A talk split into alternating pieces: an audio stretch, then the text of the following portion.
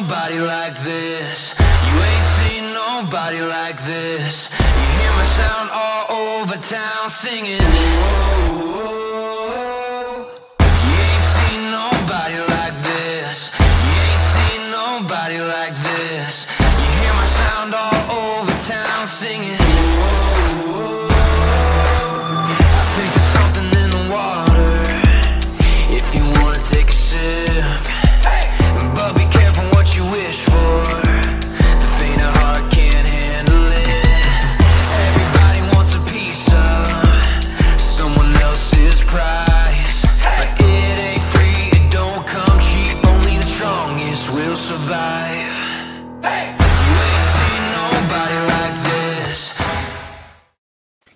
Good afternoon, evening, good morning, uh, depending on when you're watching or listening to the podcast. Uh, this is San Antonio Soccer Roundtable. Uh, joining me, we got a full table. We got Royce. How are you? Calling me first. Nice. Uh, I'm all right. I'm here. You're, you're right uh, next to me on the upper upper upper row. Well, well, there you go. Uh, Robert, uh, how are you? Uh, and and all the fans behind you.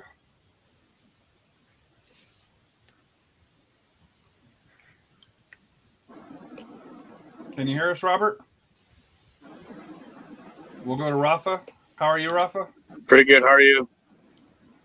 Doing well. Uh, how is everybody dealing with the heat? Um, I'm used to it. when you come from, from the border, you're used to it. There's no, nothing more you can do. Just chug a lot of water. I am. Uh, I am not from um, the border. I'm uh, from the Midwest, and uh, I'm dying little every day, and um, Oh, I can't. I can't seem to stay hydrated. So uh, this is bad.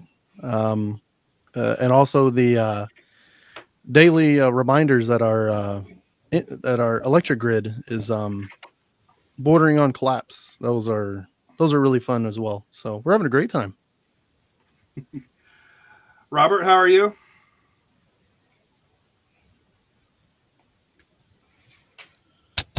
And I don't know. I, I can't see Harry, so let me reboot real quick.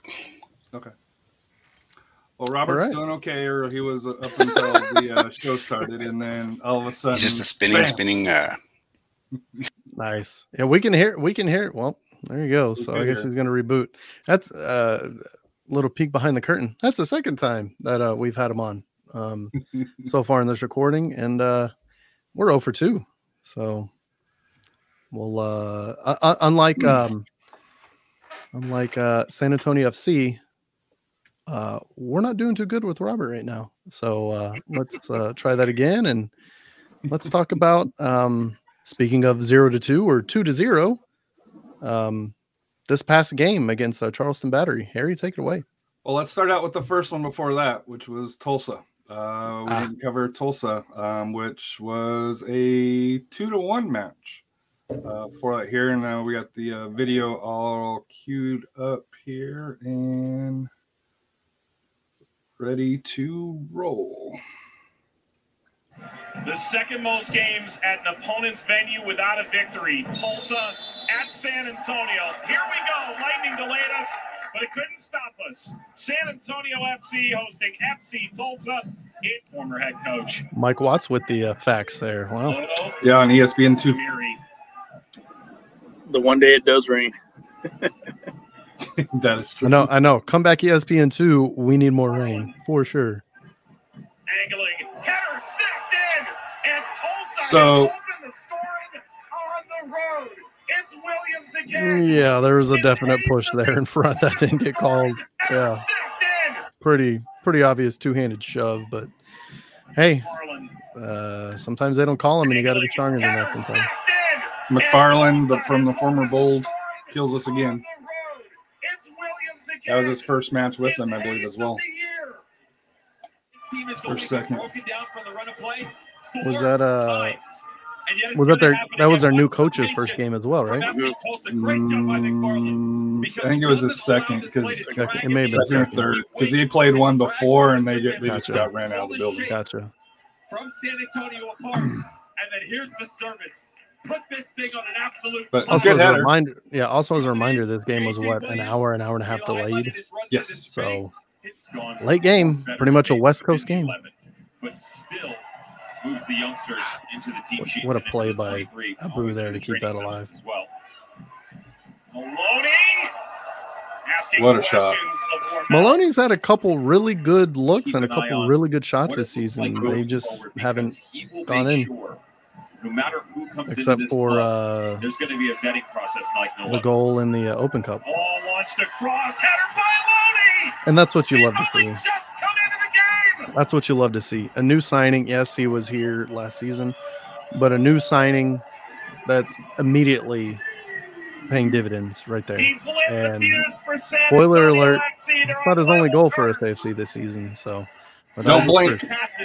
So, than passing accuracy. Maloney pulling off the the Rodrigo create a ton chances, but they are sub in score right away. moving from back to front. That was a beautiful header there. Yeah, because that was Dylan that got subbed on at the half, and then uh, Maloney came in right before this here. Just to, to to angle that, you know, diving back just shows his talent. And this is something I want to talk about later when we start talking about who we think is going to have the biggest impact in the second half of the season. Sam. Remember this play by Sam Adeniran. And Marcina getting a little lightheaded there out of the excitement.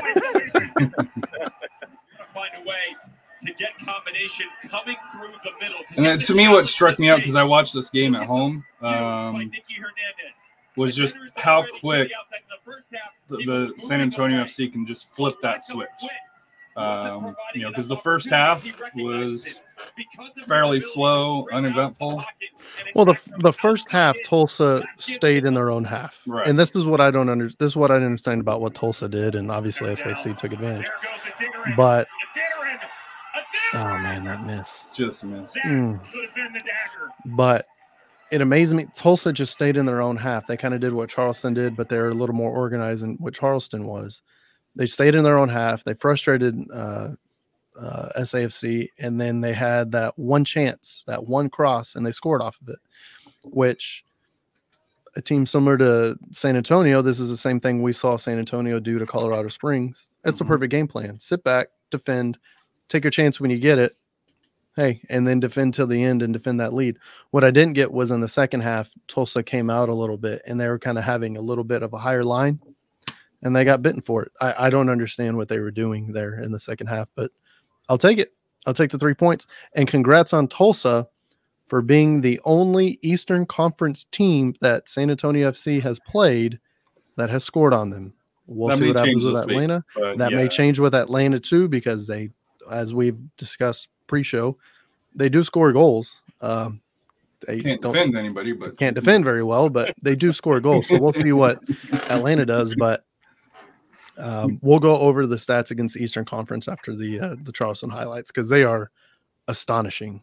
Um, and and the video is via YouTube, via you know USL Championship page, um, ESPN two, ESPN, ESPN uh, Plus. that was an ESPN two game um, as well, although you can rewatch it now on ESPN Plus. Uh, stats for the match. Um, surprisingly, uh, SAFC was 50 50 on possession in the first half, which is what uh, Royce is kind of talking about. We actually had 55% of the ball. Uh, Tulsa had 45, and that, you know, you know, watching the game at home, you could tell San Antonio wasn't comfortable, you know, because that's not their normal playing style. Uh, but in the second half, you know, kind of what you know Royce is talking about here, um, it switched to 43 to 57 percent for you know for uh, Tulsa uh, for that here. But San Antonio had 17 shots, four on target, um, five corner kicks. Each team had five corner kicks. Um, 15 to 12 on fouls. Um, San Antonio only had one big chance. Uh, Tulsa had two and converted and missed one. Um, passes also was fairly equal 336 passes to 345. Once again, that's pretty close to a season high for San Antonio. And, and the biggest thing that you know was different is interceptions and clearances. Tulsa actually won those. We had 13 and 11, and Tulsa had 16 and 19, which historically uh, that that goes the other way. And, and I have a feeling that's going to be uh, when when we look at the stats from uh, Charleston, just because their decision to on how they played it is you know just just nuts. But we'll, we'll get to that here in a second. But um, Rafa, your thoughts on the Tulsa match? Uh, tight tight win. You know, it was about a little bit over five thousand fans there. Um, goal in the 55th, 57th minute, and then then the defense kind of shut them down. Yeah, I think like early on we came on strong. We dominated a little bit about the first 20 minutes, and then some, you know, something just we just couldn't get it going. And I'm wondering if that more had to do more with the hangover of that Colorado win because we had just won a few days before. That so I wonder if that, yeah. So I wonder if that Or- was or that it was they started the game an hour and a half late as we discussed because of Yeah. the the storm delay. So yeah, so. uh, yep. But we're like I said, we're able to get it going second half and get those two quick goals and, and go on to the next. And that's what we need. And that's what we need to do. We just need to make sure. I think this is like the the these are the games that we really need need to get the three points. That we shouldn't be giving up anything before we get to that rough patch that's coming soon. Yeah, to me, when I was looking at these three matches here, is if we can get the, if- we can get the nine points, and we've already got six, and there's one more left, and, and we'll talk about, um, you know, uh, at the end, of, probably closer to the end of the show, um, facing against Atlanta United too. To me, have being able to pick up those nine points, and especially where we have games in hand over most teams uh, could could could play huge. Um, and when we talk about the the second half, the second half uh, decisions here, uh, the schedule, while might seem a little bit more challenging, it's very home driven, which I think also benefits San Antonio uh, FC as as well here. And Matt, uh, how are you? Uh, nice to nice to see your comments here. And who's the new guy that's not Rafa? Um, that was Robert. Um, but uh, no, no, talk about Rafa just with the glasses and the hat and oh, the just shave beard. Yeah, Yeah. unfortunately, uh, Robert had technical difficulties, i.e., his internet's out. So good times. So moving on to uh, the the uh, Charleston match. Uh, The Uh, Charleston, the Charleston uh, Olympic diving team. Well, I just thought they kept everybody back and didn't really want to didn't really want to play well, but you know that's a whole separate discussion. Well, that's that's what they did. But toward the end, whenever they realized they were going to lose, they decided I'm just gonna just gonna fall over. Well, it wasn't even at the end. It was the 31st minute when Khmiri got his yellow card for for um For something, for well, yeah. I mean, putting his hand on the dude's shoulder and the dude Flop. fainting. Yeah, that was yes. Embarrassing. And it was even more embarrassing as a ref fell for it. So good times. Well, USL refs had a rough weekend. We'll just leave it at that this past weekend here. So, The hell you say? so at least he didn't get a red card, so we should just be be happy. Fair.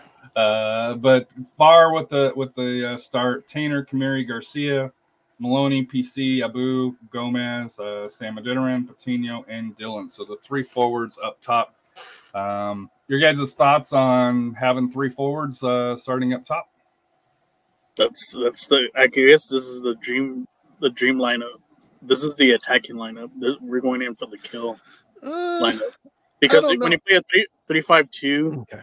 it's a def- it's a more defensive. You want to because you're probably going to get someone that's strong offensively. I, th- I think they realized that Charleston. They probably watching on video or was none of what we saw in person. They were not good defensively. So like let's let's let's challenge them. Let's put our three big horses out there and let's see if they can contain him and so forth. So that was the lineup that I that I saw See, I, night. I, I don't know if I agree with that, and and I think it's just a system thing. I, uh, what what I think that Marcina has implemented, and this is a very interesting thing, and this has kind of been an evolving thing. Now, what we had at the beginning was we had a pure three five two in the beginning, and the two up front were very defined as Collier and Dylan. Mhm. In the middle, you had Maloney, PC, and Abu. On the wings, you would have Tri- uh, Gigi Traore and Shane and Gomez, and then you'd have your typical back three, and then you'd have the goaltender. Uh, that you'd have far back there. That was a typical thing that you saw. We're still seeing that, but it's just evolved a little bit. And and and it's because of injury and it's because of departure. So on the left, what you have, so instead of uh Traore being out there, you have PC and Maloney kind of switching off um, on the left side. You still have Abu in the middle. You have PC help uh, PC or Maloney, whoever's in the middle, will help out Abu. On the right side, you have uh, Gomez going up a lot, so you have a little bit of support out there. But the big the big thing that has evolved instead of having Maloney as that as that tin as that attacking mid, you have Adeniran. Before Adeniran, it was Loera. Loera got injured, and we'll go into that in a little bit. But because you don't have um, Loera to be able uh, available, you have Adeniran in there. Adeniran's basically the 10, and in this lineup, Dylan and Patino are the two forwards. So you still kind of have that five guy five player midfield with the three in the back and the two forward. It's just the personnel has changed a little bit due to injury and availability, but it's still very effective. Adeniran stays back a, a lot, but at the same time, when he gets a chance to dribble at somebody, buddy, he will dribble at somebody and he will tear them apart and he will give some through balls as we saw in the Charleston match um, that are unmatched because people think he's going to dribble, which he will dribble at you. So the attackers will come at them, come at him more aggressively, which opens up channels for Shannon Gomez to go run into and basically be one on one with the keeper. And that's exactly how Patino's first goal in the 29th minute happened. Is that exact play? Is So they came they came after Adeniran and anyway, continue. Sorry. Let's let's get into that. So Yep. since we're already talking Let's about into the, uh, highlights here. Yourself in the shoes of So what you're going to see in these highlights, I don't know how much you're going to see in it, but pay attention to where Adeniran is. He's more in the midfield than anything. He doesn't start as a forward. He starts more as a ten. Great opportunity for Patino as he got a Just great missed. foot on the end of Yeah. that. That was a all the way a great play. And did Patino have enough time to bring it down and shoot? Maybe, but at the same time, Oh, nice return ball, Gomez. and there you go. You can see Adeniran being more in the midfield. He gets all three of those battery players attack him and completely lose track of Shannon Gomez there. Shannon has all day to get that cross in. The goalkeeper decides he's going to deflect it out to not give a free cross. And Patino, the raton with the cheese with the queso is there to clean things up. And I was sitting right there. You're you guys are sitting right behind that goal too. You saw how much time Patino had. He took his Yeah. sweet time picking that uh that top shelf What's and he had What's so much funny- time. What's funny is because I, I was at home because uh, yeah, Oh, fair, fair. I was yeah. dealing with with COVID. I thought he missed it um, because he shot it so high. I was like, oh, he he skied it, and then you know then Right. he the goal. But you know, just you know, from to me, I'm like, why is he shooting so high? Because he he almost roofs it. You know, just Yeah. on- but it goes well under the hits the back of the thing there. But I Right. thought I thought he missed it. Which I'm not trying to make fun of uh, Maloney, but he picked a spot to kick it right at Maloney's head because he knew Maloney would block the ball into the goal, and that's what he did. He kicked it over Maloney's head into the goal. And I guess we should talk about this now with Loera.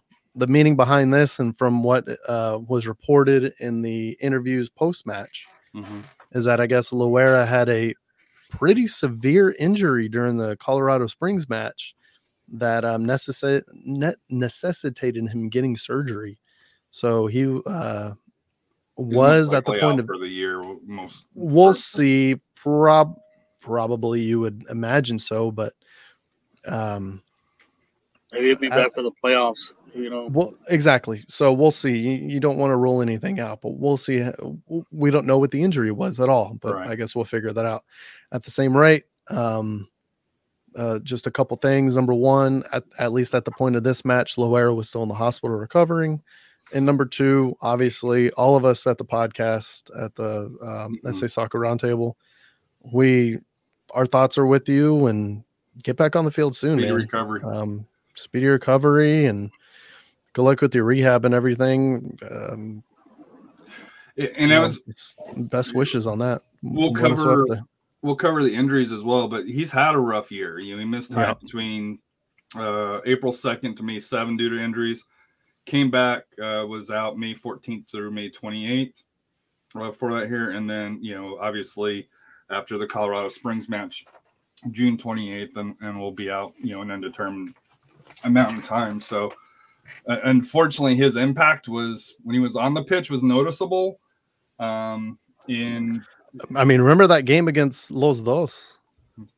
Just how he was just a menace on the field with that one touch goal he had between um, Liam Doyle and uh, whoever their other center back is. And he was a menace in that match. And we saw the potential, and he just, just couldn't stay healthy, man. Um, but for sure, man, get back on the field soon.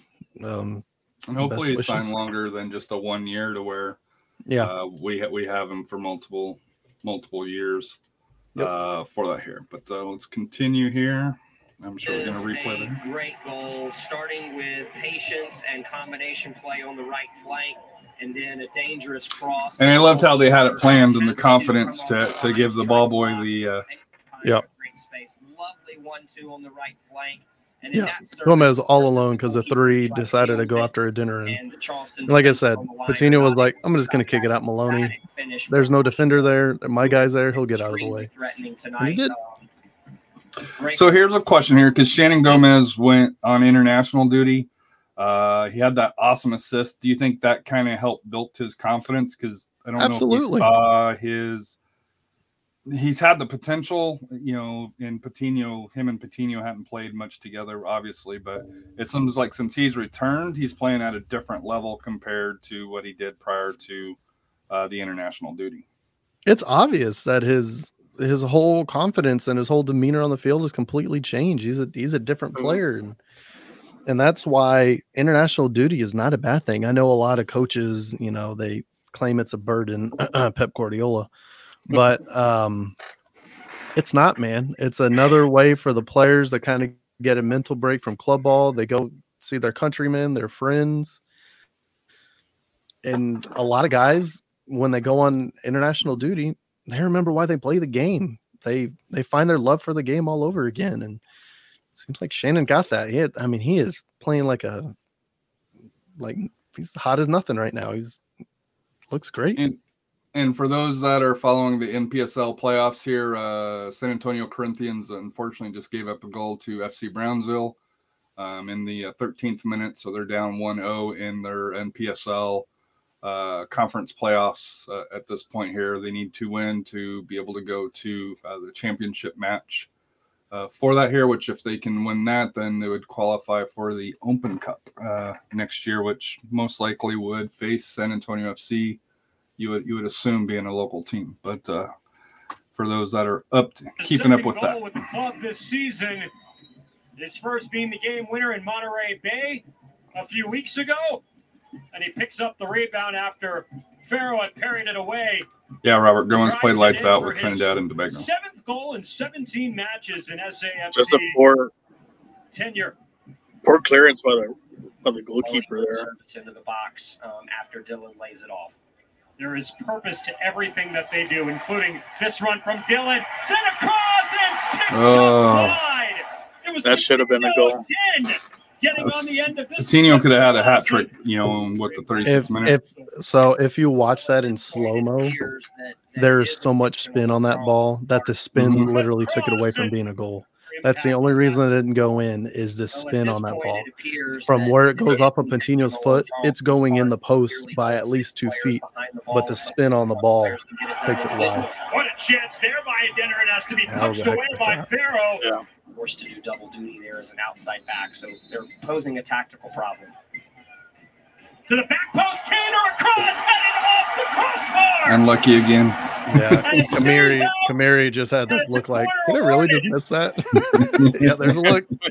Did I really just miss that? final 30 minutes, SAFC has not conceded a goal all season. Settle down, drops here, Dylan. And then here is the result from the first half of this season that Justin Dhillon is a completely different player from the first two seasons. 2-0 He has the confidence and the patience to wait, find Maloney, kick it right to his head, and that goal goes in. I think in 2020, Dylan tries to shoot this on net and just kicks it against a player. But Justin Dhillon, one of my picks. Uh, spoiler alert for later in the in the show. Mhm. One of my picks for MVP of the first half for sure. Here since he has come on for the final 15 minutes of this match. Well, there'll be one final corner. No, there will not. And la- Matt's last game. That's last game. Yep. Fear the beard. And and by the way, kudos to SAFC for the ceremonies, and also yeah, and uh, we'll get to the other departure um, during uh, during that night. But kudos to SAFC for and Spurs Sports Entertainment for for the ceremonies in that match. They were spot on. They didn't last too long, and and they're awesome. They're really heartfelt, and it was cool. Uh, it was cool seeing uh, Josh Ford, which I guess Harry, you missed that one. Uh, Yeah, I missed. Uh, They, uh, unfortunately, yeah. yeah, they had they interviewed every goalkeeper that had played with um, uh, Matt, um, and they showed them on the big on the jumbotron. So they had uh, Josh Ford, they had uh, Jonathan Viscosi. Um, Diego. uh, no, they didn't have Diego. I didn't think about that. They didn't have. Did did they have Diego? you have I don't to? think. I don't think they had How- Diego. I'm probably, I'm surprised they didn't have Rafa Castillo. Uh, well, No, he's not a goalkeeper. Not a goal. They had. Don't They just think, had but- But as far as being if you're, a- if you're, the have, if you're going Josh Ford, how do you not? I, I think the big. I don't. I don't want to bring this in. I know. yeah, let, us not talk with- about that. Let's. I think it was availability. with Diego's, pretty United. busy. We'll, we'll just leave it at that. Diego's pretty busy with he's his got a new job. coach but- now that he's under. yeah, exactly. Um, the, I think the biggest snub though Leave was they didn't have a they didn't have Christian Bonilla interview on it. I'm I'm joking, off for obvious reasons. That didn't he's too busy with his real estate in Miami. happen. That's or working out or whatever he's doing. Yeah, Yeah. So that- I I ended up with COVID, and so I missed the Tulsa match and uh, the Charleston match, which the Charleston match I had bought AJ a Matt Shelton jersey, which he was gonna wear.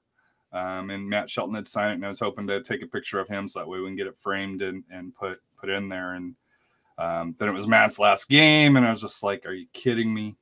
Um, Cardone or Shelton. no, Shelton. Because Okay. AJ's a huge fan of Matt Shelton because he has a YouTube channel. So he follows him and Ah, watches okay. all of his Okay. videos. And I was confused and I needed the explainer, and I did that. I actually know exactly what was going on. It was more for the audience that probably didn't know Yeah. what was going on. So, so we You're had, welcome, we, we had purchased it early, and thankfully, you know, Matt had, you know, Matt Shelton had signed it, signed the, he signed it both the front and the back.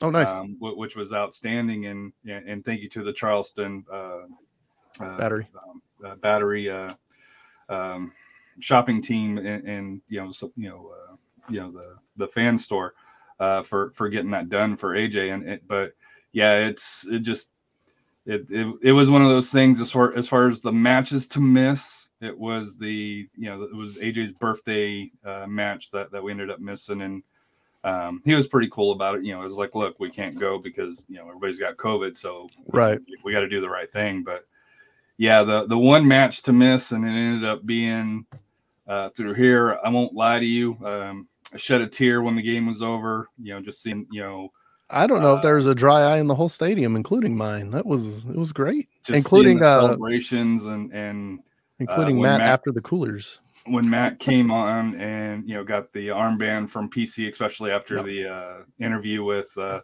uh, how important that first time that that PC uh, went off due to injury. I want to say it was last year, I believe it was, and Mhm. gave him the arm, and, and it just it's it was tough for me just uh, missing Matt's last last match because I've been there since he's been there from the start, and Yeah. and Scorpion days. yeah. uh, from the Scorpions to uh, this this last match. He's always been there, and um, you know you can argue, you know, I guess to me that and I'll ask this question to you guys: uh, Should Matt have started this last match? I know he came on at the end, but a lot of fans are saying they should have had him start against Charleston. Expect you know, especially how he even though he comes on he gets rewarded for the the stats and and the shutout you know one last time right. but do you do you think that they should have started him or you know doing how how they did it was the right way right way for matt to go out I'm gonna leave it that to you, Rafa. You're more of the I think there's different ways you can do it because I've seen some they'll start and then they get subbed out at halftime. Uh, I, I think the, this is the way SAFC presented it and did it. As far as I guess doing the honors and so forth, that I think that takes more precedent that than him going into the game and so forth. For, know, like I said, I think they want to make sure we get we got the win. That's that's But the most important thing right now. You know, thing. And I mean, he could have started because Charleston was not that good of a team. You know, but you know, at least he came on and and you know he got. but he didn't come on until he got that second goal. Yeah. If, if, uh, what what happens, and I know it's a what ifs. What happens if San Antonio doesn't grab that second goal? They should have had three goals in the first half, at least. You know, four goals. That you know, but he gets subbed in during inj- injury time. I mean, I don't fans want to want to like that, but that's what would have happened, though. Yeah, it's Yeah. because they were gonna play him. It was just Yeah. a, it was just a matter matter of of when. Um, looking at the stats here before we get too far. Uh, well, real, real, real quick, I guess my reaction. I think they did exactly what they needed to do.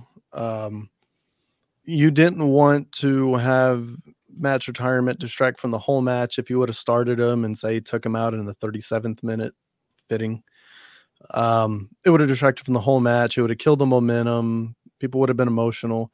Instead, they went out there, they played the first 75, 80 minutes of the match to win the match. And then after that, it was, hey, which eh, two it, it did two things. Number one, it gave Matt another um standing ovation ovation as he went on the field. Everybody was excited, everybody showed their appreciation.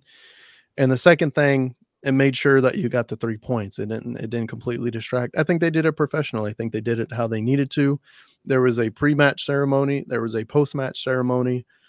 Um, and in between they took care of business. I thought it was exactly what they needed to do. I thought it was perfect. yeah, it just uh, to me that was one of the. Uh, Robert agrees with you. SAFC played it well. That was one of the uh, things on social media was should Matt have started or, or not, and Disagree. Respectfully disagree. I think I, they don't played well. mind it. I don't mind it, and I know uh, for me the only the only the only thing that um, I didn't I, I I understand why the only reason why I kind of give caution to it is and I know Jordan Farr doesn't give a crap about this um, but the the the if he's in a close match uh, you know, for you know, was it the Golden Glove or along those lines? That shutout goes to um, goes Yeah. to Cardone, which is fine. I have no problem with it. That was the only thing that for me, I was all like, you know, for for Jordan, and and I know he doesn't care, uh, you know, just you know from you know you know from you know the personality of Jor- of uh, Jordan Farr, but to me that was one thing that selfishly you know, as as a SAFC fan wanting, you know, Jordan and, and everybody to win all all sweep all the awards, you know, if that one match, you know, kept him kept him from doing that. But then, you know, we can talk about the first three matches with Bonilla, um, and how he got three shutouts instead of you know far you know having it there. So This this is this is kind of an ifs and buts or candy and nuts kind of conversation. Yeah, hey, you remember you remember in 2017 when Diego should have probably had the stats for greatest season of a USL goalkeeper ever, except Matt Cardone started the first four games. So yeah, and uh, the Corinthians uh, scored uh, to t- tie it one one uh, in the NPSL playoffs. Uh, and in the uh, 24th minute here, so uh, the Corinthians came back, um, are making you know coming back, so that's a good thing. Uh, stat wise here, uh, once again possession 51 49, uh, San Antonio FC with the lead, 12 shots, four on target, you know, uh, for it here, four big chances, two missed, one hit the woodwork. 10 shots inside. Uh, they actually led the passes 307 to 302, which I think is the first time they've led all year. Uh, 15 tackles, 18 interceptions, 13 clearances. Uh, Charleston played the role of San Antonio FC with 28 clearances uh, this match uh, for it here, just because they set back. Um, to to be to be fair, you know, Charleston sat back a lot, but really their only outlet was Williams the whole match, and he got so frustrated because they that played. he so- had they- no support. That was They it was well, they to set too far back for that. And even the announcers in, in the match, I forget who it was. Oh, it was the um, the uh, Trinity coach. Um, Yeah. Uh, that you know made the comment that they're sitting they were sitting too far back that the midfield couldn't connect with the forwards to be able to, to be able to string it on against an elite defense like San Antonio FC. And, and and to me they they even made the comment that it seemed like that the game plan from Charleston was to just kind of set back, set back, absorb, absorbs, absorb, and then maybe at the very end try, you know, try, you know, try to, you know, grab, you know, grab a late goal to walk out with a tie or or or uh, or three points. But to me, if if I was a battery fan, and I understand there's the difference in talent, you know, don't don't get me wrong, you know, the, you know, uh, was it Casey Connors, the coach of Charleston Battery? Correct. um you know he knows his team better than, than i do obviously um but uh, to me uh, i would and I'll, I'll ask you this uh, rafa here if you've got a team that's um not as talented we'll say is it better to kind of you know set back like charleston did or is it better to you know just you know throw the kitchen sink at it and, and give it a shot you know you know you know may, maybe get lucky or you know, because let's be honest, San Antonio FC didn't finish well. You know, if you look you look at it here, you know they missed golden opportunities, um, even sitting back. Well, they had they had trouble with that press, you know, trying to get even beat the press.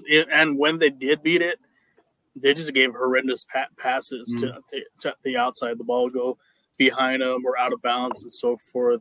You know, you know, they were just out of sync. And I think with a team like that, you know, you have to, you know, he needs to really kind of settle down. You know, go kind of go back to basics on a lot of that stuff just to get it to get some some type of consistency in. And then if you saw the whole game, Charleston was not consistent as far as as far as doing anything. They just couldn't do get get it going. And if he did have a game plan, it just fell out the window. And even the goalkeeping, like if you watch a lot of the kicks, a lot of the the um, goal kicks, they were just going out of bounds. He was Mm. just not placing them right to at least give him a shot to at least maybe advance the ball forward Oh. to the attacking. Yeah, their goalkeeper was constantly kicking it out of bounds, to where the entire stadium was olaying him every time he kicked a uh, a goal kick. I- I'll say two things. If I'm Conor Casey, there's two very simple steps that you that you can follow that will immediately improve the team play, and it's two simple things. And it's just look at what Tulsa did because Tulsa almost pulled off exactly what exactly the game plan that they would need to uh, to win, and that is have Williams be a lot more forward and play as a striker because he has the size and the physicality to be a striker, and and number two, cross the ball. Don't just try to find don't just try to find a direct pass to your striker who he was playing in the midfield basically, so they really had nobody up high.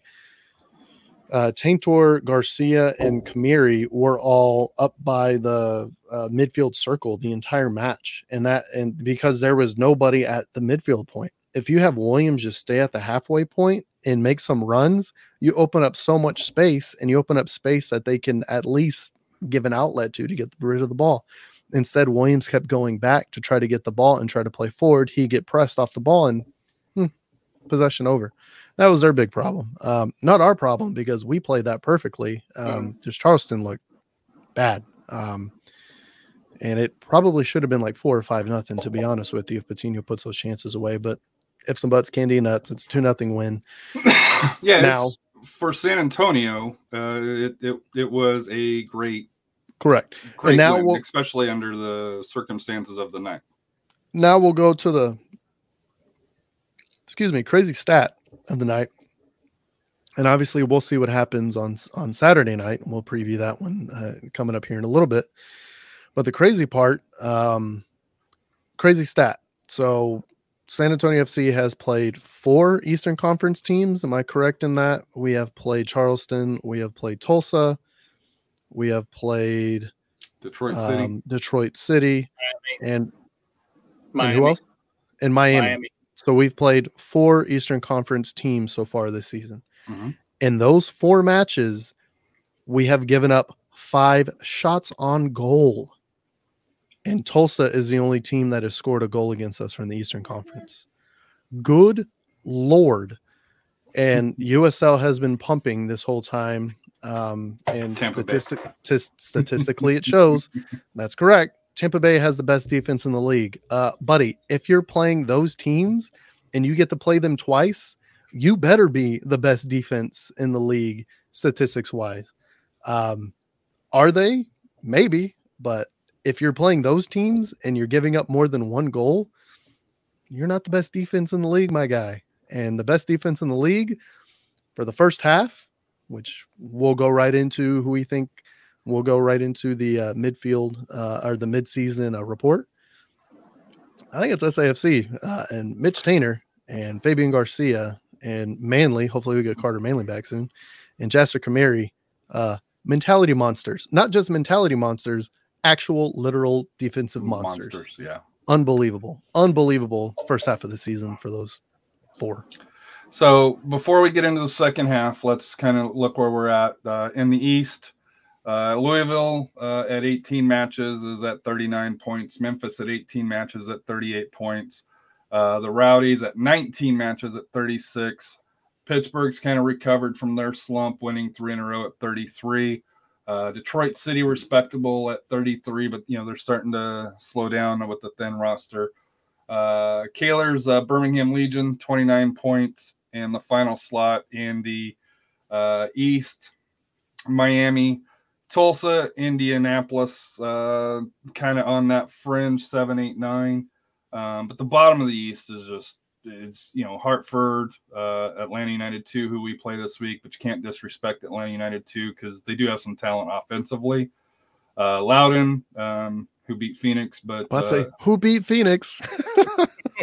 but everybody's beating Phoenix right now, so let's you know it's it's not such a great accomplishment. Charleston, who we just played, and, and the Red Bulls, who leaked more goals than the Iraqi Navy. Go. just you know they gave up six to Louisville City, and, and I know a guy got a hat trick and was named the Player of the Week, and I'm like, but it's against the Red Bulls, does it count? But you know I didn't go. Yeah, I just let it go uh, for that here. Out west, uh, San Antonio uh, in first place at 17 matches at 40.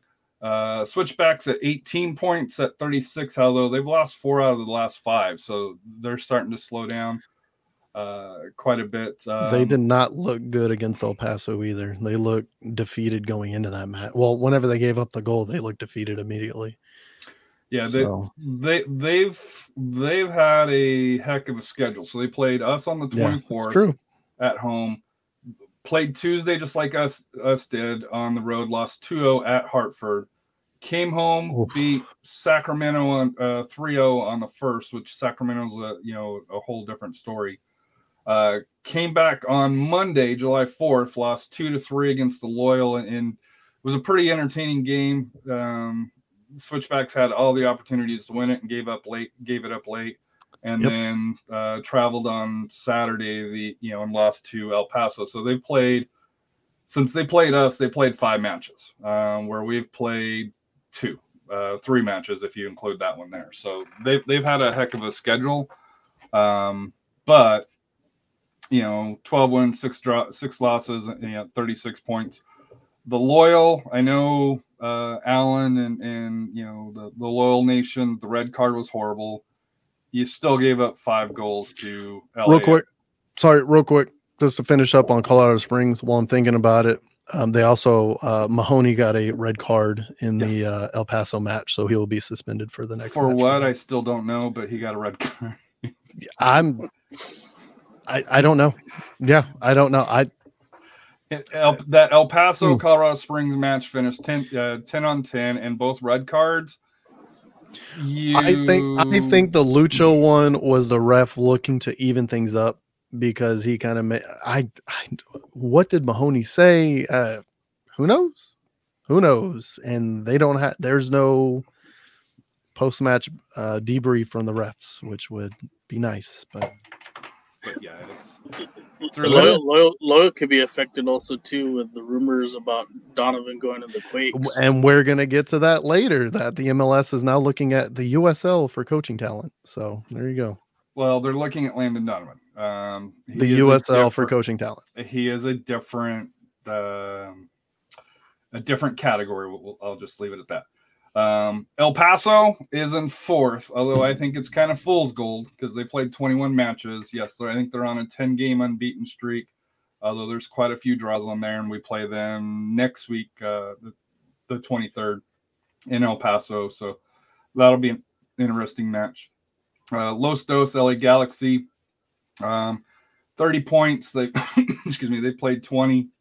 Uh, New Mexico United uh, got four points out of the uh, the back-to-back matches bet- with RGV. They set six at 30. Um, Sacramento, uh, who beat San Antonio 1-0 uh, in Sacramento's in seventh, the last playoff spot at 29 points at 17 matches. Followed by uh, Las Vegas, Oakland, RGV, 25, 25, and 24 points. Um, and we have to go way down for Phoenix and the defending champs Orange County and the Fighting Sam Gleedles, um, who is unfortunately out with the with the lower leg injury at 16 points. They're out also the they're also the fighting Kai Greenes and the Kai now the fighting Hunter Gorskys. Fortunately, yes, he recently signed yes, and, and Jason Johnson. That's right. They got JJ. I Yeah. I'm honestly surprised Detroit City didn't go out and get JJ, but I guess their their budget's a little, a little So short on that one. unlike the East, the West is out out. I think outside of the top three, because I do think Colorado Springs, when they get some more time and, and get some more space between the schedule, they'll rebound. Although they're starting to pick up some injuries, and they do have somewhat of a thin roster.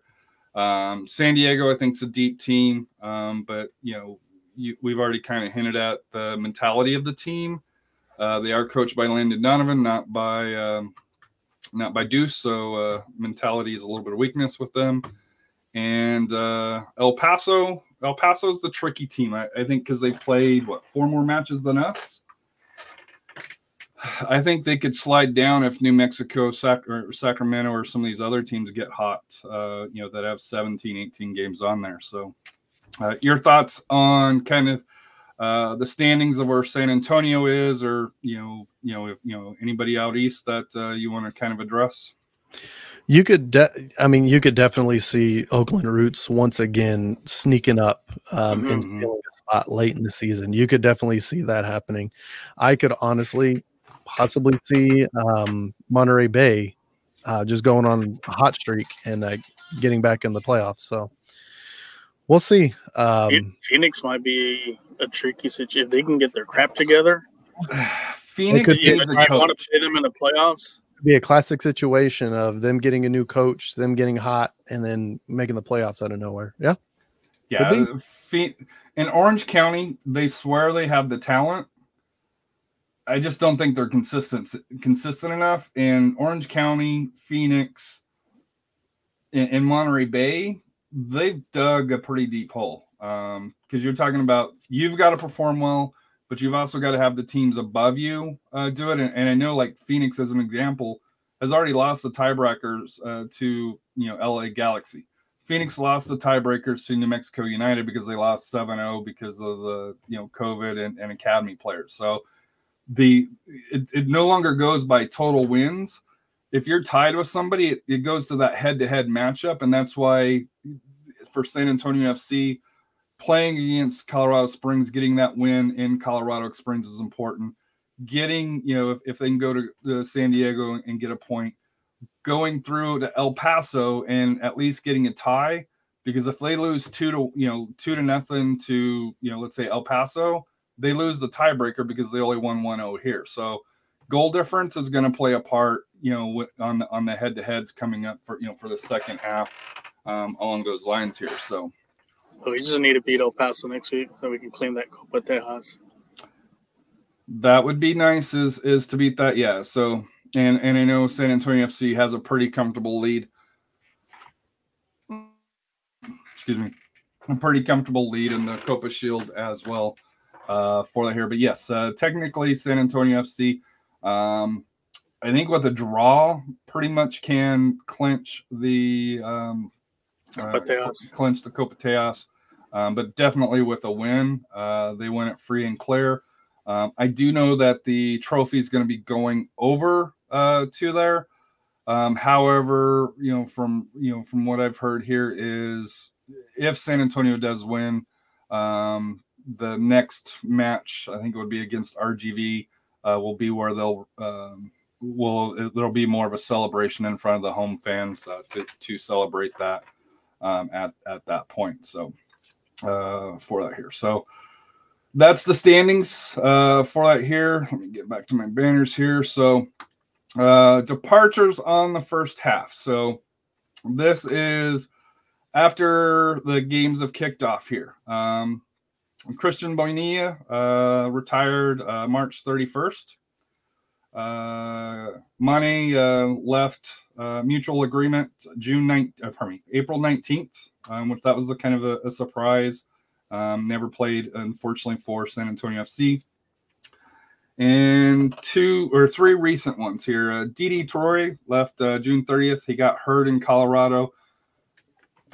I was at the match and it had kind of a, and, and I know not exactly the same, but it had kind of a Chris Tierpak feel where he came off. He was extremely upset and just wasn't wasn't responding well with with the other uh, players and staff from you know from San Antonio FC.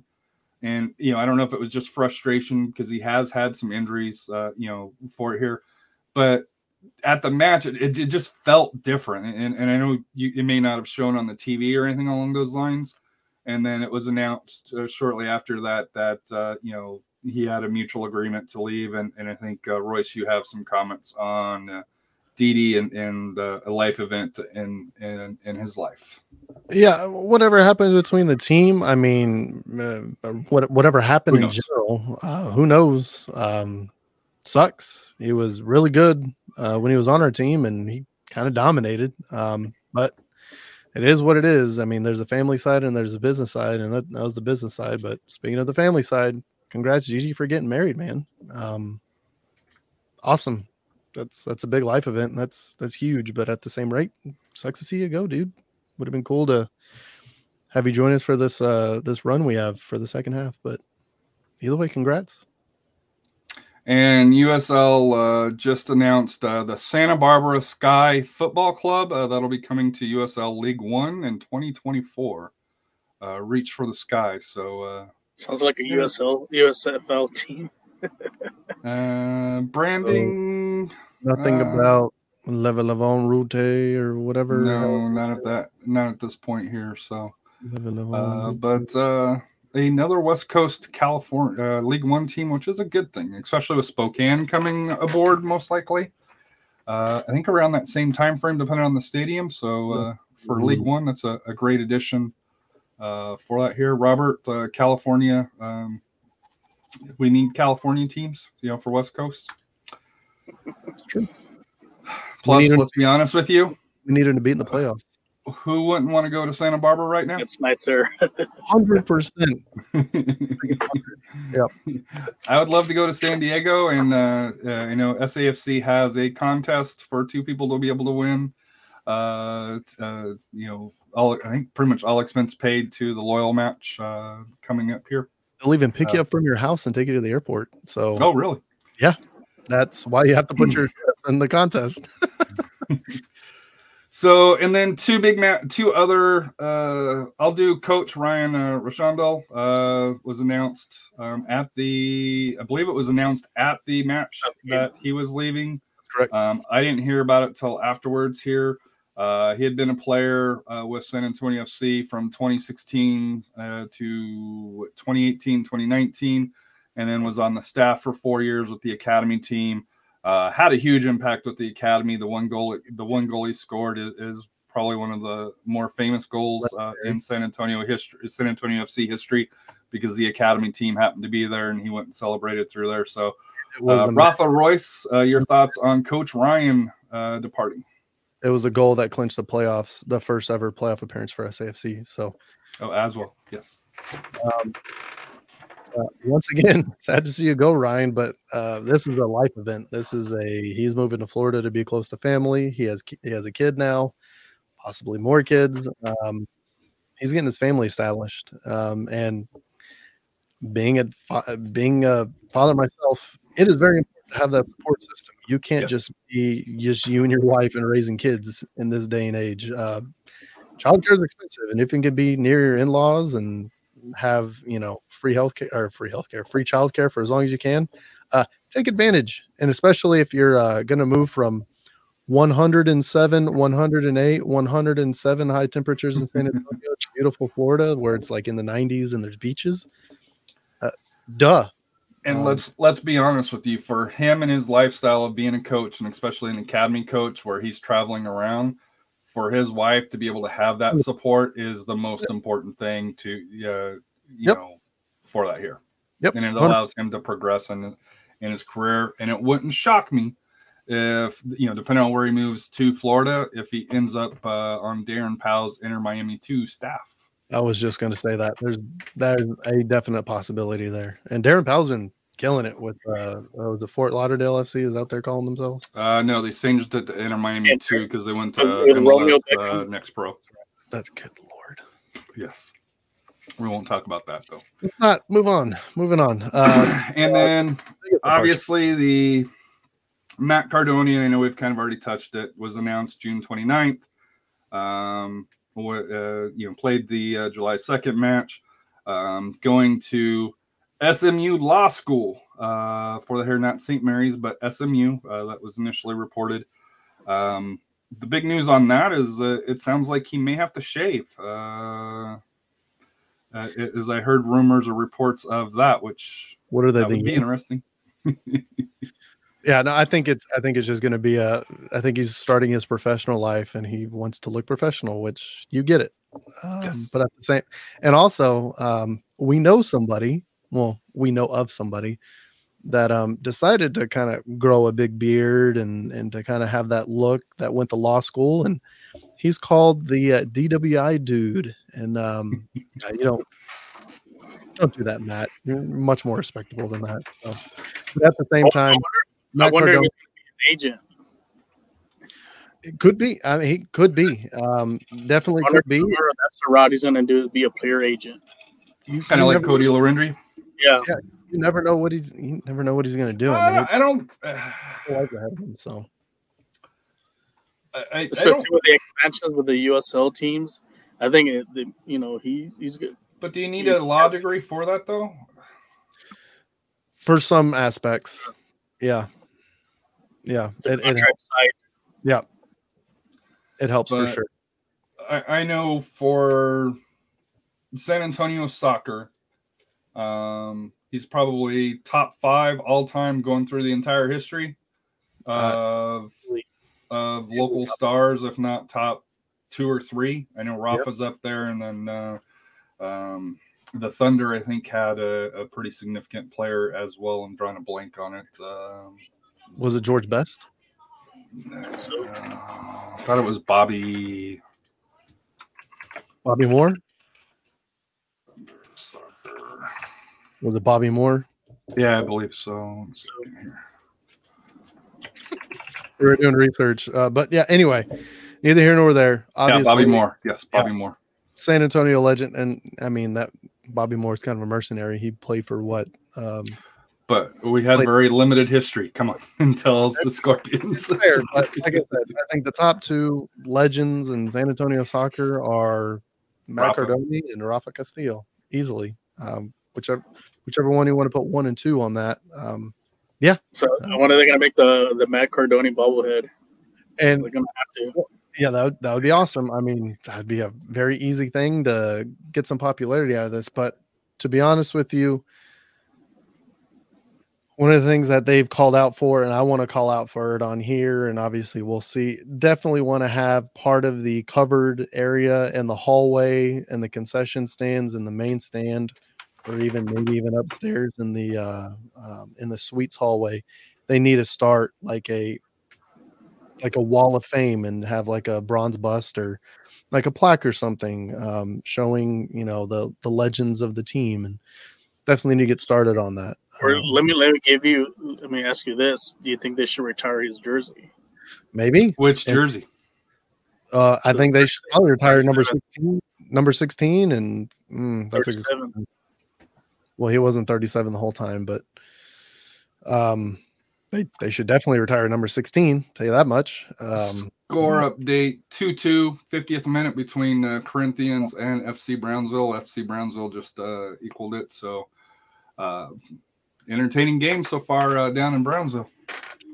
so let's try to get this together real quick. Let's try to finish up and uh and, and get this going. We're already at an hour. Yes. So Uh, I uh, got to pick up AJ at around nine, so I got about a half hour here. Uh, uh, rivals. Uh, let me get to my banners here. rivals has been Phoenix because they've had our number this uh this Well, that that's through there, but rivals. Uh, Jasser Khmiri. oh, rivals. Uh, all rivals. I thought you said rivals. I was like, no, no, what are, rivals. signings first half. Uh, People may forget this, but Jasser Khmiri uh, came on after the start of the season on March 22nd. April 13th, uh, Nicky Hernandez came on loan from FC Dallas. Uh, Nacho Ignacio Bologna came on May, May 18th, the day after Jordi Delem. Uh, Sam Adeniran on June 9th, loan from the Sounders, I believe. And then uh, June 22nd, uh, Saad Abdul uh, Salaam uh, makes his return to San Antonio uh, from the Scorpion days where he played, I think it was five matches Mhm. uh, for that here, and then you know played uh, 150 some in MLS, and um, I don't think he's played as of yet. Um, but he came uh, in. He He came, came in. in. oh, he came in Sub So- during the, uh, uh, the last match against the- Charlie. Charleston. So arrivals, um, any of them stand out for you? Uh, you know, like I said here, I know Nacho's kind of warmed up, picked up where he left off with two goals Two goals already. Uh, Crazy. yeah. Um, Royce is, uh, you know, we'll we'll talk about here in a second. Sam Adeniran, um, you know, he, he uh, Royce is thinking here. Nicky Hernandez, I like. Um, A lot. Yeah. Now that Loera's out, he's really going to have to kind of carry the load. And so was Adeniran, but we'll get to that in a bit. so, any thoughts on the arrivals? Uh, let's turn the arrivals real quick into do we need more arrivals, i.e., who's going to be the backup goaltender? Got to Um, sign somebody. You have to. So are we going to sign somebody? Is it going to be Jude? Is it going to be who Can't, we uh, training Carlos? You can't. You can't. I don't think you can have Jude as a backup goalkeeper. Uh, and that's nothing against him, Mhm. but He's not I ready don't think I don't think he's a USL championship caliber. Okay. If we were League One, I think you could maybe get away with it, but I don't think that you can take that chance. To me, Car- it has to be Carlos. He knows the system. Yep. He's comfortable with it. Um, we've There's seen him in pictures, so he's been around the team. Yep. It ha- it, it has to be him, in, Okay. in my opinion. Well, guess what I'm going to do on Friday? I'm going to wear my signing socks, and I'll see if we announce a signing on Friday because uh, I have a I have a thought got to announce somebody because on. on the roster on the SAFC page, they only have one goalie on there, um, which if is crazy to think because at the start of the season we had three, and we were like, we have three starting I goalkeepers. remember remember other other people not named Royce on this podcast saying, "Why do we have three goalkeepers? We have so many goalkeepers." You didn't think two retirements were coming, buddy. I didn't think two retirements were coming. I knew one was coming. I knew this was probably going to be Matt's last ride. Um, yes, but and I thought it would be Bonilla and Far, but you definitely need more than just the two and three. I get, and guess what? You only got one. So and please don't get hurt, Jordan. And I, I think I think if they if they do sign someone, they may go with experience. I th- I think you also you also sign Ricardo too. I think you make him if you go with experience, you have him as a your Ricardo if he does get signed as a number three. and we'll see But- who's available. That'll be Yeah. the big. Thing. We'll see who's available. We'll see there who- there were some transactions I saw. Did see some like I think Tampa. I think they got a keeper on loan. I think Well, Tampa up. loaned a goalkeeper to Forward Madison, and then yeah. grabbed a the goalkeeper from Forward Madison back. So they kind of had had uh, Oh, wow. going each going each way. Here's my question to you: Shane Beckford, what's his role with the team? Because if the if there's a team in the second half, and, and and prior to finding out that you know David Loera was hurt, I was wondering if Deshane was going to be finishing with the team if if they were going to you know part ways because his minutes No. were getting a little bit less. No. I- How do you see I him can- fitting in the second half? can easily answer this question because this is what he's been deployed as the entire time. He is not a player that's going to come into a team that is bunkering. And that's all we've seen so far. The same thing with Atlanta United. We're going to see another bunkering team. He's not going to get deployed against there. His main weapon is speed. So what he is going to be is he is going to be a counter attacker. So whenever we play teams that are a little that are more possession heavy that are going to come after us, Mhm. you'll see Deshane be deployed as either that second striker or that 10 and he is just going to wreak havoc and just be just a flash of lightning up and down up and down and that's what he's going to be. Um, but he is not probably not going to play against a bunker team like a Tulsa or a Charleston or an Atlanta. This is just a stretch of three teams that play very similarly. Um, unless we're chasing a goal you might see him come in and change the game with some speed which he did against um, was it Monterey that he came in against? Um, so that's where you'll see him come in is if we're chasing a goal or if we need some speed to really spread the field against a team that wants to possess the ball against us and try to be on the front foot. That's where you'll see him. And he is a very important player to this team in that capacity. But the last couple games and, and the next game Probably won't be used much. probably won't be used. I did. We did want to touch base on the injuries because that has also been a story of the first half. Absolutely. Uh, which Coutinho- is an eternal storyline for SAFC. Holy crap, look at all the injuries. Patino is out, has missed 11 games, and even though he's returned, has only played 45 minutes in the games that he's came back. Carter Manley's missed nine games and counting. David Loera is at nine games and counting. Elliot Collier is has missed six games at this point and and counting because he hasn't hasn't came back yet. Uh, missed six games. Uh, Torrey missed four games, although he's gone. Jordy Delem's missed four games since he's came in. Uh, you know, for that here.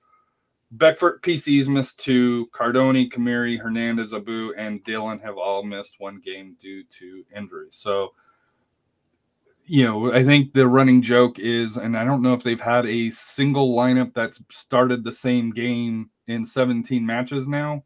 Um, I know it's kind of, huh? I don't know if they have either because I on my phone I will save the lineups and I'll do I'll do them in a little tactical view. Mhm. They're all different. s- They're all different. Like I don't have well them on the uh, media thing that we get you know from uh, you know from SAFC communication team and Kevin they've yet to have a consistent lineup going through Insane. It's insane. and yet they are leading the league Yeah. uh, through there and, and that's the crazy thing and, and I know USL Tactics John is is mentioned in, in, in a tweet this week going the depth of San Antonio FC and especially when it comes to playoffs the options that Coach Marcina has Sure. is something that will, will be something to look out for just because most clubs don't have that same uh, Right. same depth. And to be honest with you, with the this team's luck with injuries, that's very necessary. So it is what it is. Um, the headlines I have for the first half. Um, dominant defense is my number one. Or uh, you know what? We'll go from the bottom up. How about that? We'll do Go that. ahead. So number six is going to be PC Abu Maloney midfield domination, and you can include Nicky Hernandez onto that. They've been great together, and they have swapped. It's really been Abu and either PC or Maloney helping him out, and PC or PC will go out wide. Maloney will go up and help with uh, with the attack. This midfield has been incredible, and this midfield is why the defense is so successful because most of the attacks from the from opponents die in the midfield. Ball goes over the midfield, and it's an easy cleanup or an easy cle easy clearance for the back line. So, the back line success, Jordan Farr's success starts with the back line. The back line success starts with the midfield, um, and they've all worked together really well. Number five, um, Maloney and Elliot Collier's fusion celebration that we saw early. Um, I'm looking forward to seeing that again in the second half when Collier gets healthy again. That was very unexpected because I think that happened in the first match, but um, fun, great.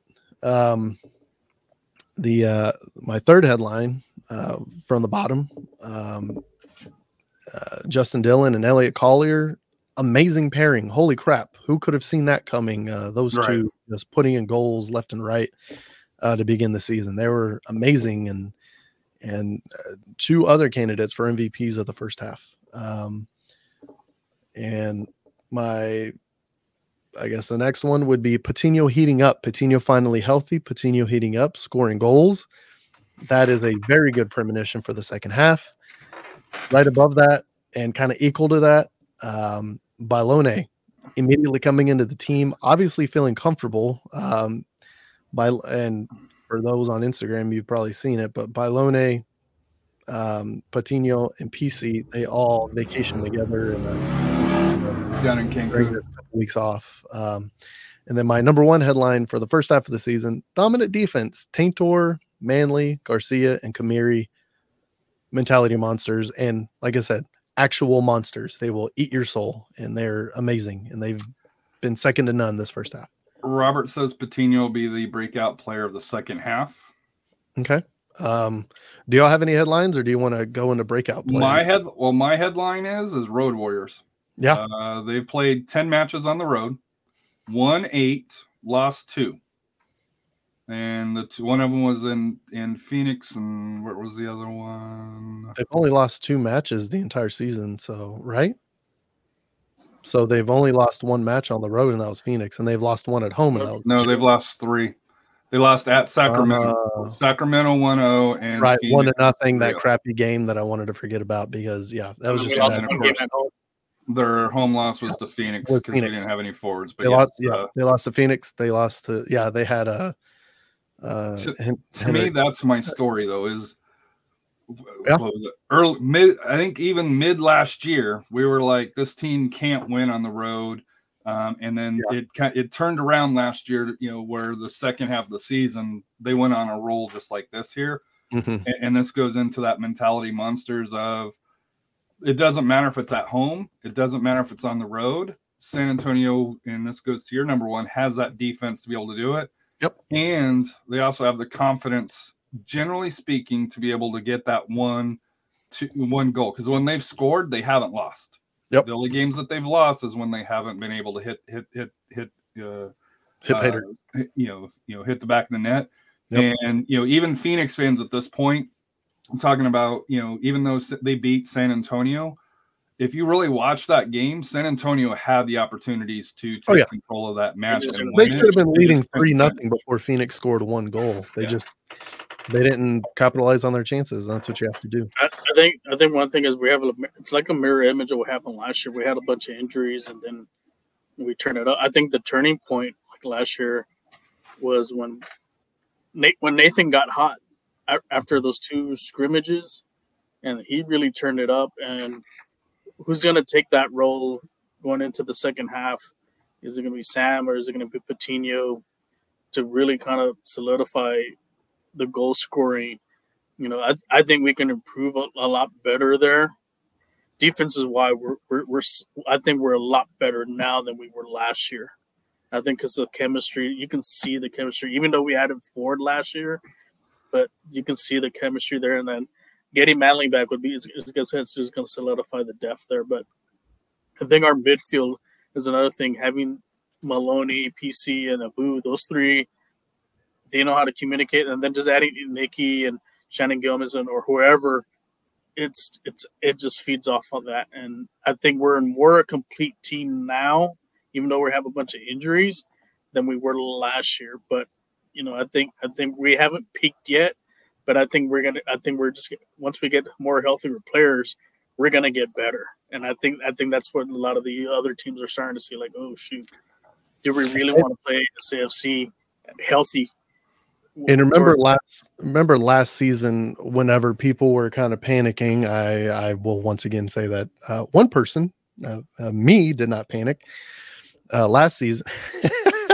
last season because a lot of people were complaining about this team they look lost sometimes they don't have a collective idea and i kept preaching let them get some playing time on the field together the way they get used to each other and they and they know where people each other are going to be and that becomes second nature to to play the play the their tactical system with each other um they still haven't really been able to do that this season and they're already this successful. Uh, watch out. Um, holy That- crap.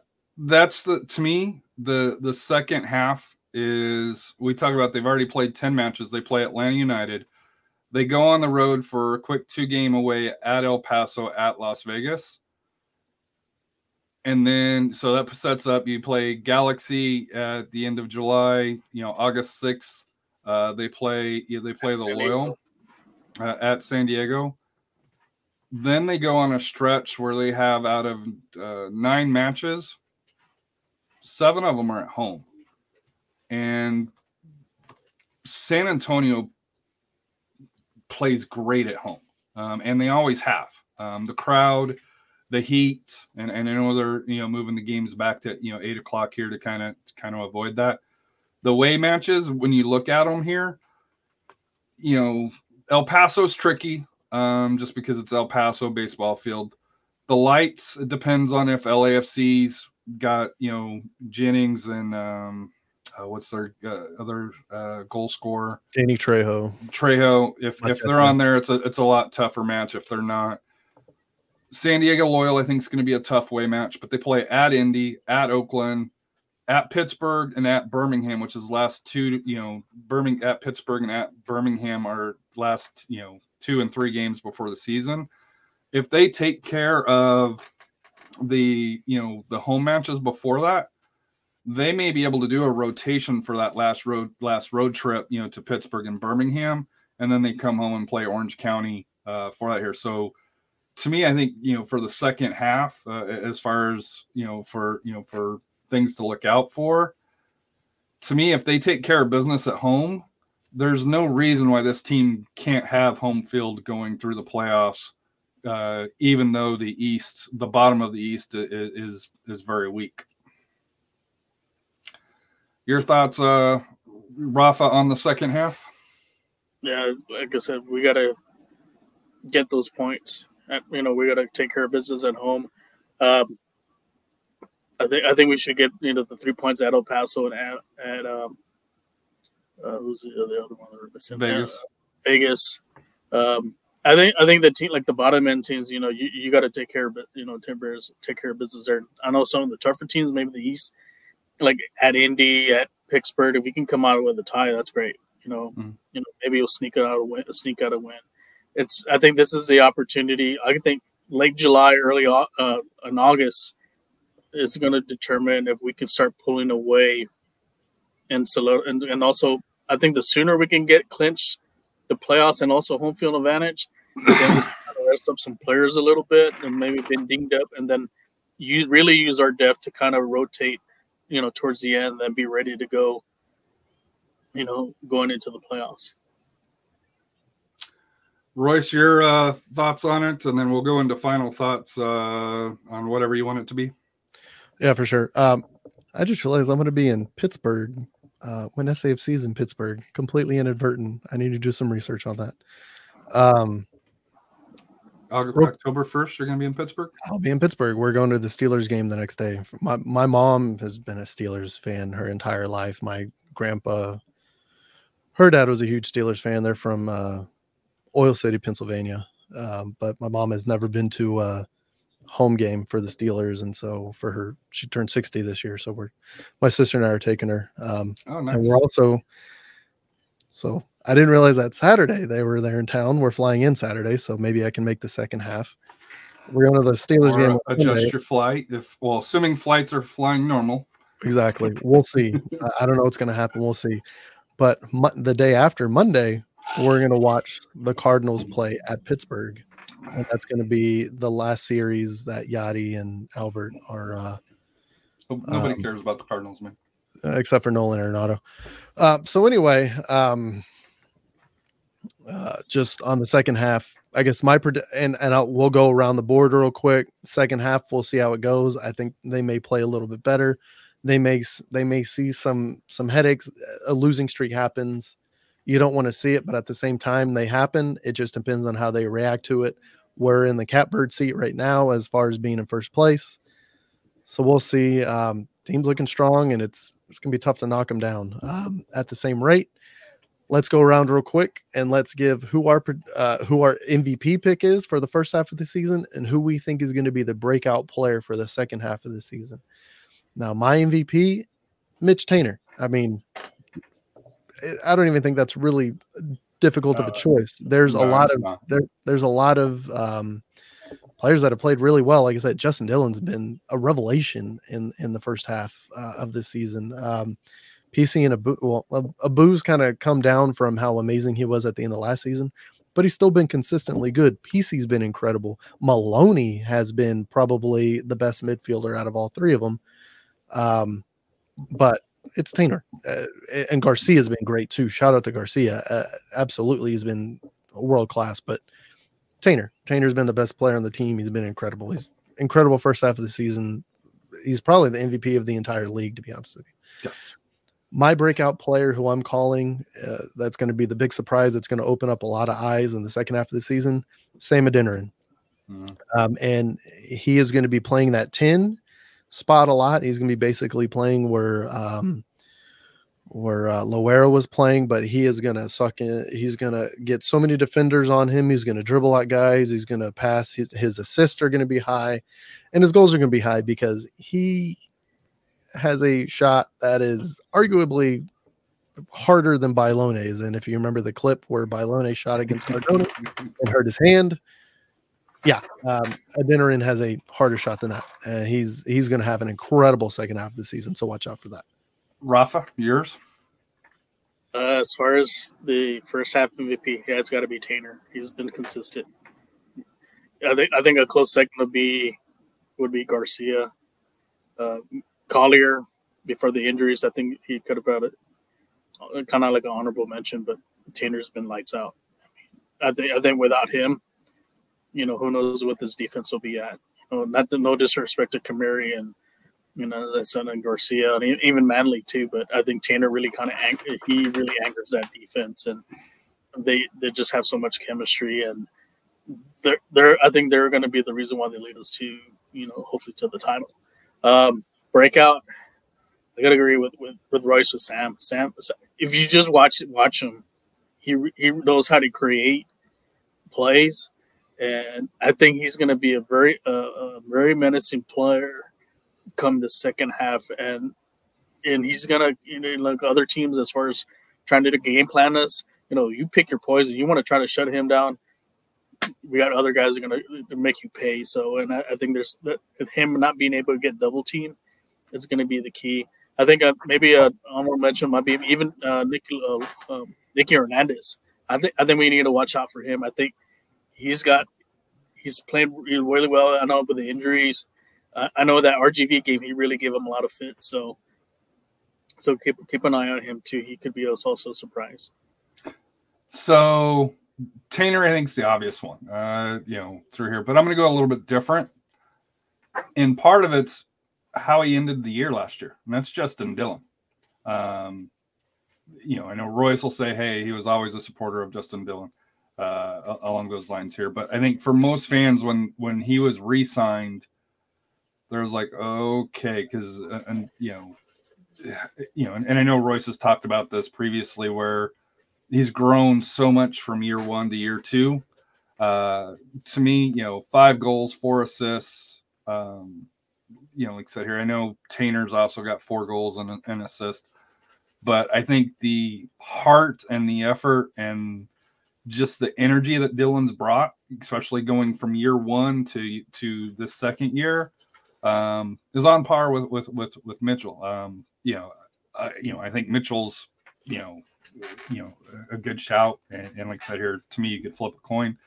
My breakout, Patino. Uh, when he's healthy, when he's on, you put him with with Sam. You put him, you know, with you know Dhillon, you know uh, Elliot Collier, Shannon Yeah. on the side. Uh, Shannon. and Just we saw it in this last match. He, could, he was this close from having a hat trick, and he's Yep. he's he. You got to know he's pushing one last shot to get to back into MLS. Yep. And he needs a, you know, he had the injury last year. He's got off to a slow start here, if he wants to make if he wants to get one more paycheck, he's got to have that big second half, and that's that's who I think because Sam's already on the MLS. I, but I do think I do think that uh, uh, Patino is is the one because he'll be what 25. So if if he wants to go if he wants to make that push to go above USL, he- to me he's got to have that good second year. And I, I think for him, you know, as you guys have talked about, just the weapons around him and his skill is maybe outside of Sam, I think it's a step above Dhillon's, is a step above Collier's, and along along those lines. To me, he has that nose kind of like uh, uh, Frank the Tank, uh, Frank Torrey, where he just has that nose to be in that right spot to be able to, to poach those goals, which which can add up. But it's assuming that he can stay healthy, which is which has been his biggest bugaboo. But to me, that's that's that's my player to look out for in the second half. Yeah, that's solid. Um, and that's that's tough to, to argue. Like I said, and, and talk about effort. Um, I mean, Justin Dhillon in this last match, he won a corner and went hard into the boards right in front of us. Um, to Yes. it was it was so violent that he sprayed water and dirt on on my family. Basically, not complaining. I mean, the effort was there, and it, it is what it is. Uh, but I kind of leaned over and it, the TV kind of makes it look a lot closer than it was, but I kind of leaned over to like JD, all right, man. And he just got up and just had this look on his face like nothing happened. Fine. The one thing is camera about him, he really Right, he's really carried the team this year. He has. He has. He's been incredible. And He that's what I mean. his back. Th- That's what I mean. The first two seasons, and especially at the end of last season, um, he just kind of it was tough. It was tough to watch and it happens, but this season has been his redemption season and he is redeeming himself minute by minute. And he's been incredible this first half. He really has. hmm And to, and to me, like I said here, Mitchell Taintor, like I said here, I think he, and, and I know um, Devin Kerr and Mike Watts have, have talked about how, as a defender, he's in the discussion for MVP. That's the type of year that he's had, and, and normally it's you know, you know the berries, the goal scorers are, Right. the ones here, but um, he is the anchor of, of the defense. He is the leader of the defense. Um, there is no question. I think he's the only person on the team that's played all minutes um, at this point uh, for that here. So, to, to me, Mitchell Taintor, like I said here, you know, he's a fan favorite. Uh, you know, here, you know, I love his, his you know his pictures when when he comes home from a, a winning road trip with the dogs, and uh, if you go on the road, he's one of the first people that will go and say hello and. and uh, for that here, uh, you know, so to me, like I said here, he, he is what San Antonio and and Alen Marcina wants in a player. Final thoughts, guys. Uh, Robert mentioned uh, Taintor MVP. Our def- uh, team is defense. He reps what we're all about, and and that's and that's nothing to say Jordan Farr as well, because Jordan Farr has also kept us in, in some matches as well. Final thoughts, Rafa. Uh, just my thoughts. Like I said, hopefully we have a big crowd Saturday against Atlanta to give them a loss before they move to MLS next next year, and and just also uh, you know everybody be out there to be careful. I know COVID's kind of creeping back, you know, and just make sure you're vaccinated, wear your masks, just have your hand sanitizer, just be safe, and that way you can attend all the games there there especially on Saturday. So, you know, we need bigger crowds to come out there to cheer on our team in the second half of the season. Royce, your final thoughts. I'm gonna not bring the room down or anything. Um, obviously, a lot of things are going on right now that aren't that aren't the best, but um, stay hydrated, stay cool. Um, if you need to go to a cooling station, city has plenty of cooling stations. It's dumb hot. Um, at the same rate, um, trying to keep it about the team.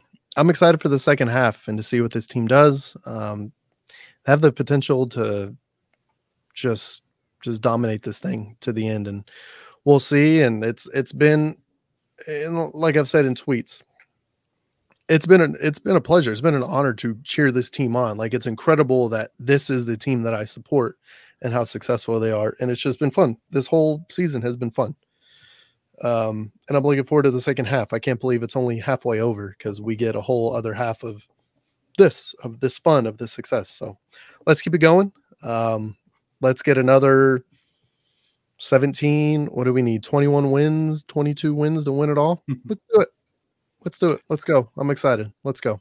So my final thought, number well, I got two final thoughts. One, uh, support lower league soccer, whether it's uh, Corinthians FC, uh, SA, San Antonio Corinthians, uh, San Antonio Athenians, if uh, you know uh, they are the team that makes to the playoffs out of the UWS. Uh, for that here, and we'll probably address the UWS issue uh, on a different show, but it just wasn't uh, just wasn't appropriate to do it at this point because there is still some misinformation out there. Yeah, the story's not complete yet. The story's still developing, so we got to wait to report on it until it, we don't want to give incomplete information and and uh, and assume things. We want to Yes, wait until everything so- comes out and give a proper breakdown of what happened.